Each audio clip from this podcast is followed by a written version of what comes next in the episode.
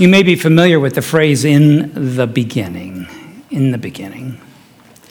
Well, I went to the seminary, and while I was at the seminary, I took a class in Old Testament theology from Gerhard Hasel.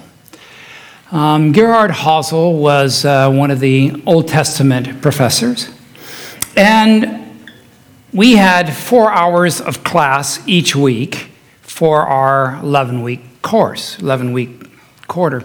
And as I was taking the class, he spent the first six weeks, four hours each week, on the lecture on In the Beginning.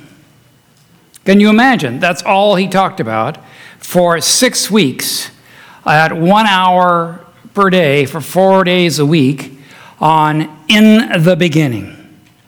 And as I was thinking about that, I said, How can you take three words and spread it over so long? And he said, Well, I want you guys to do that for the rest of the Old Testament. Oh, sure. Yeah, so my life will not be that long. But for you this morning, I want you to put on your thinking caps this morning and really kind of pay close attention because in this, we could basically say it's complicated. As you could imagine, if he spent six weeks going over that first few words in the beginning, it could be complicated. And it is. I don't want to make it more complicated than it is, but it helps us understand something when we look at it very closely. As you recall and may know that the words in the beginning are found in Genesis 1 1. Just simply, Moses started out writing and he started saying, in the beginning. That's all he said, in the beginning. God created the heaven works. But that's not the only place in the Bible we find that. We also find that same phrase in the John's writings, in the Gospel of John. He starts out in the beginning. He uses those very same words, only in Greek and not in Hebrew. But the same idea, in the beginning, which raises questions in our mind, maybe not in yours, but those of us who look at these kind of things, about what is the meaning of each of those things in the beginning in John and in the beginning in Genesis? Are they talking about the same things? Were they writing about the same event? Now, maybe that doesn't keep you awake at night, but evidently it kept Gerhard Hasel awake at night, thinking about those great things. What does it mean to have the beginning? What do we mean by the beginning? About what had happened. So we find in John, it says, In the beginning was the Word, and the Word was with God, and the Word was uh, God, and we have that very beginning start. So we could look at the writings of John, that very first phrase, in the beginning, as we look at that carefully, we could look at that and we could say, well, is he talking about the beginning of the world? As we would find with Moses, or is he talking about the beginning of Christ's ministry there in Israel, in Palestine, with God with us. That kind of a. Could, it could go either way. And so, great minds with great scholars and things have argued back and forth exactly what we're meaning about in the beginning and what that process could mean and what that could happen. And John's book, and John's actually could be stu- uh, understood either way. It could mean he's talking about in the beginning that Jesus began with their ministry there on earth. He could be implying that, or he could be implying just as Moses did back in Genesis 1. We don't know. We'll have to ask him when we see him if that would be an important issue for us to know. So John's book could be process could be either way. In Genesis 1 1, we notice it was in the beginning God created. And so that implication, that thing that Moses is writing, this was the beginning of our world. This is the start of it. That's the beginning. In the beginning is when it started. But either passage, the one in John or the one in Genesis, implies to us that there was something that happened before the beginning. It seems to be that. That seems to be a logical conclusion that something happened before those words in the beginning, which we tend to think there was a beginning, there was an end. We think in that world. So, where did God come from? I used to ask as a kid.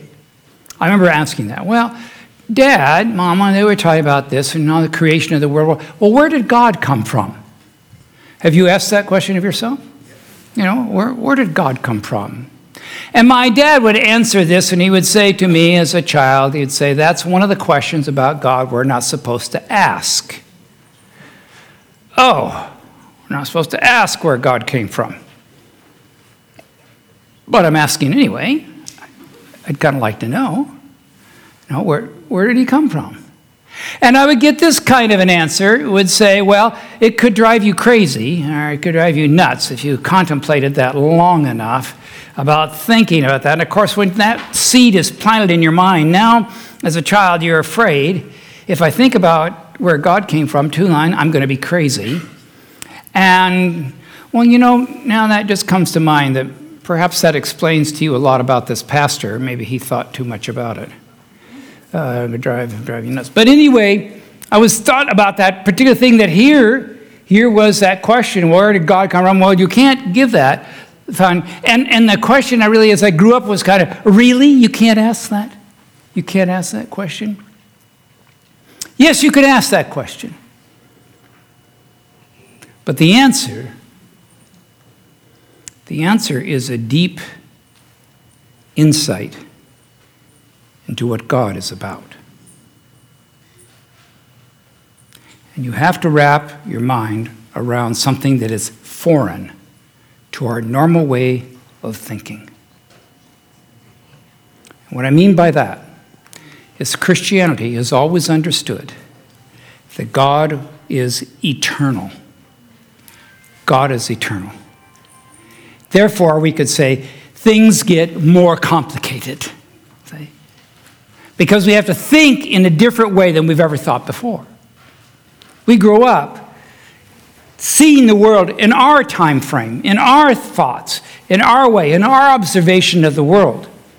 And therefore, we try to imply onto God how God is through that viewpoint of how we look at things but it's complicated.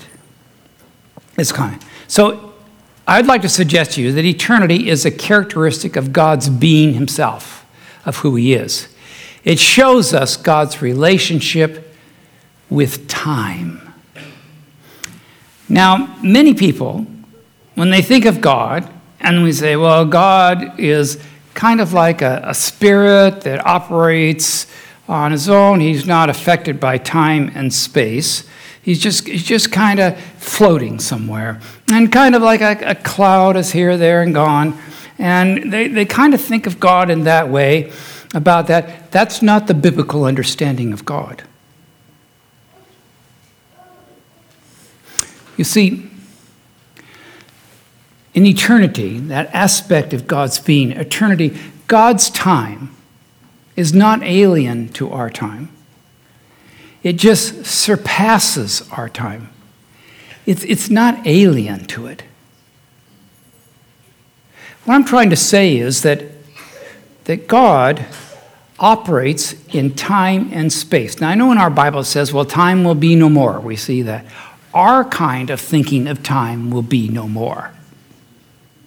But God's thinking about time will be on because the Bible says, when fullness of time had come, God sent forth his Son. He operated in time and in space. Reality, a reality that we show, a share, but it is different from him. Our time has a beginning and always has an end, do we not? We love it when a child is born, brought into the world. We say it's the beginning, and it's great. This is wonderful. And then, but we all know, as my wife would say, until Jesus comes, none of us are getting out of here alive. You know, until Jesus comes, that's the reality of it. There will be an end. I remember my father when he was talking about, he was so hoping that Jesus would come in his lifetime. And in that process of thinking about how soon Jesus would come, he would say things like, I never thought I would uh, graduate from medical school because Jesus would come too soon. He knew he'd never get married. He knew he'd never have children. He knew that he would never retire. He never knew he'd get old. He never knew he'd be a grandpa because Jesus would come too soon. He never knew he would die. And all those have transpired, a beginning and an end. And we live in that world where there's a beginning and the end. But in God's time, there is no beginning and there is no end. So God's time is different than our time because we are marked by beginning and ending, but God does not have that. He does not have that parameter that he has because that's not the kind of time. Yes, he understands time like we do, through, but not with a beginning and end because he's eternal. Therefore, God is never caught off guard. Did you know that? Now, I had a pastor friend of mine. He had been retired and he was coming, and we were having prayer together as a pastoral staff one morning at my church. And it was kind of fun. We would, would get together and we'd have a devotional thought on Monday and see how things went. And then we would uh, have prayer and we would all have a prayer. And it came around, and Ted was his name. And Ted, uh, Pastor Ted, always, Ted was a happy person and he was chuckling. And finally, in his prayer, his prayer, he says, he said, Lord, I got to tell you this joke. And so he told the Lord a joke in his prayer. Now, I'd never heard that before. I'd never seen that before. I thought, is that, is that disrespectful? I thought, well, maybe not. Because God gave us laughter, and he knew, he knew the Lord as his dear friend, his precious friend, who shared in his life. And so he shared this joke with him. And of course, we all laughed at the joke because it was funny in the prayer. Well, after it was over, I I was thinking about that, and I said, uh, uh, Ted, um, that was interesting. I've never heard anybody tell a joke in a prayer. He says, Yeah, I do all the time. I said, Okay. But I said, You know, God knows the punchline before you ever get there. He says, I know. But that makes him giggle at me too. Because God operates in real time and in real space but not with a beginning and an end like we have. Now, God existing in time and space, we might ask, well, so what? So what? What difference does that make? Here is why it is important. Here is why this is important. Would you open your Bibles, please, to Ephesians chapter 1. Ephesians chapter 1. Paul's writing to the church in Ephesus. He's sharing this. He says some profound things to them. But I want to pick up just a little bit out of Ephesians chapter 1, and we're going to begin with the third verse. Ephesians chapter 1, the third verse. And it goes Praise be to our God and Father of our Lord Jesus Christ, who has blessed us in the heavenly realms with every spiritual blessing in Christ. For he chose us in him before the creation of the world to be holy and blameless in his sight. Would you look at that? He chose us before the creation of the world. He chose us. Who? God the Father chose us in Christ before the creation of the world to be holy and to be blameless in his sight. He already chose that. So, what we could see and gather from that is before God created us, He already chose us. Before God created us, He already chose us. He already selected you and me. He already selected that we could be holy and blameless people before He ever created the world. Which implies to us and says something incredible about God in space and time that as time was going on, as he was being able to create the world, as he was acting and taking this, the grace of God preceded the creation of mankind. Grace came first. In fact, the gracious act of God creating us was first. We tend to think of grace preceding the breaking of the law. We tend to think, but long before, long before the creation of the world, God took his gracious act and chose you and me and everyone who is willing to live a blameless and holy life. He chose us. God knew you. sitting here, who knows everything, who is eternal, who is immovable. He knows you. He knew you before He created the world. He knew your name. He knew you. He knew what was going to happen to you. He knew all of it before. And He chose you according to the Scriptures. So you see, before the beginning, before our framework of mind of when things started, before we go back to the very creation, before He took this world and spoke the world into existence, before that happened, He already, already had extended grace to you specifically. To me, that was stunning. Saving grace before the creation of the world. Stunning grace. Because you see, there was a plan.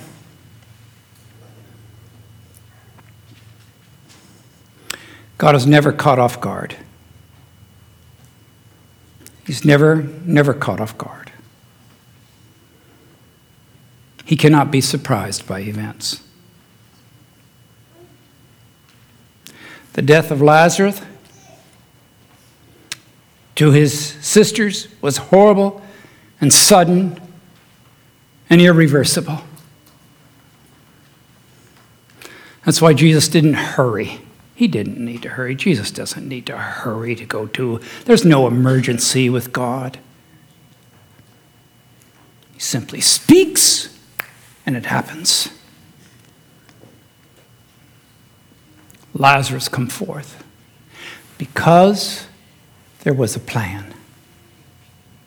Long before the creation process started, God already had a plan in, in fact, for you and for me. Now, I'm not just, well, just for people. No, God is more specific for you and for me. And for everyone in this world who wishes to live a holy and blameless life. He knew. Because you see, God Himself, God Himself was prepared. He was prepared. Planned and ready to execute. And he was prepared for sin because he knew sin would arise. He knew us, he knew his creatures.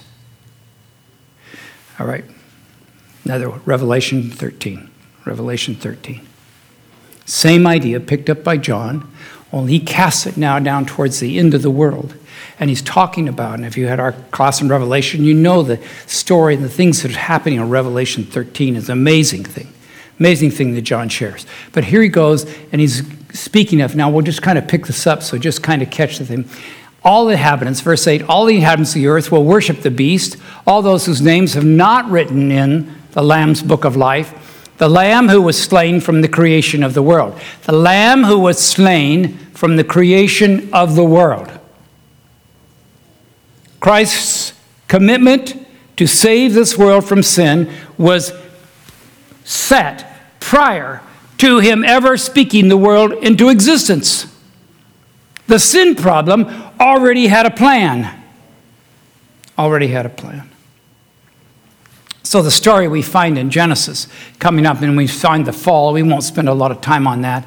But Therefore, there was this text that said, And I, God speaking to the serpent, I will put enmity between you, the serpent, and the woman, and between your offspring and hers, and he will crush your head, and you will strike his heel. If we could just edit that a little bit, it said, I will put enmity between you, the serpent. He was speaking to the serpent, and to the woman. Well, the woman in this particular case, Eve thought it was her, but no, it was, it was Mary.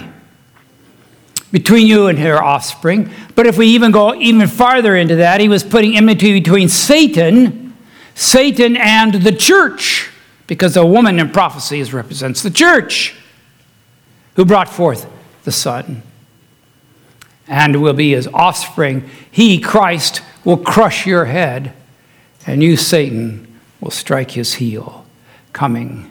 You see, before the beginning, there was a Savior. Amen. Before the beginning. Grace extended to you before God created the world.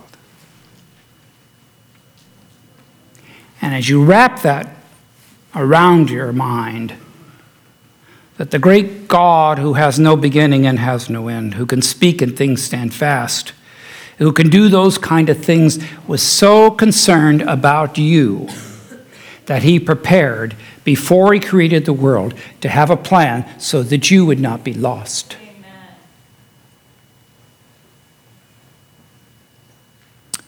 One day, an angel, Angel Gabriel, showed up with Mary and said, Greetings, you are highly favored. The Lord is with you. Do not be afraid. Mary, you have found favor with God. You will conceive, and you will give birth to a son, and you are to call him Jesus. And he will be great and will be called the Son of the Most High God. The Lord God will give the throne of his father David, and he will reign over Jacob's descendants forever. His kingdom will never end. Will never end.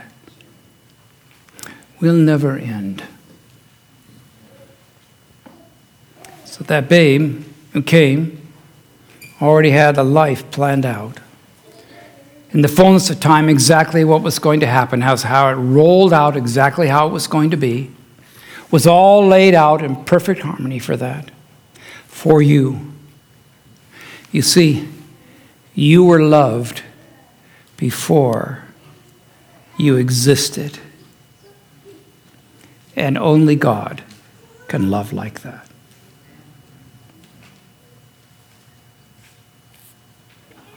Ashley's going to give birth to a baby coming up here in January, right? Six weeks. Six weeks? I would guess she already loves her child. Already loves her child. I remember when my first child was born, and yes, it was great and everything, but I remember the night that I realized that it that the bonding took place for that love for my child. I'll never forget that. It happened about, about two weeks after the child was born, after our son was born. It took a, but when it happened, it was forever. There's nothing like a parent's love for the child, is it? It's nothing, nothing in this world. But the Lord loved you before you were even in your mother's eye before you were conceived, before the world created. And only God loves like that. For God so loved the world, come on, that he gave his only begotten Son, that whosoever believeth in him would not perish but have everlasting life. For God so loved the world, for God so loved you, that he planned that his son would die for you before you ever came into being. Who would do that? Who would love you like that? Knowing your life knowing what kind of a rascal I am. Because I love you, and I loved you from the very beginning. Come, be my child. Dear Father, I thank you for the great grace that you offer to us. I thank you for the love that you give to us. Long before the beginning. So, before the beginning, you loved us, planned for us, provided a way to our Savior. And we celebrate that great grace and gracious gift. I thank you for that kind of a gift to us. I thank you that we can be offered that so freely. So, Father, this morning as we go into this Advent season, may we focus on the beauty of Jesus' gift of Himself to us long before What greater love hath a man than this, and he lay down his life for his friends? And we are his friends if we do whatsoever he commands us to do. God help us. God help us. In Jesus' name, amen.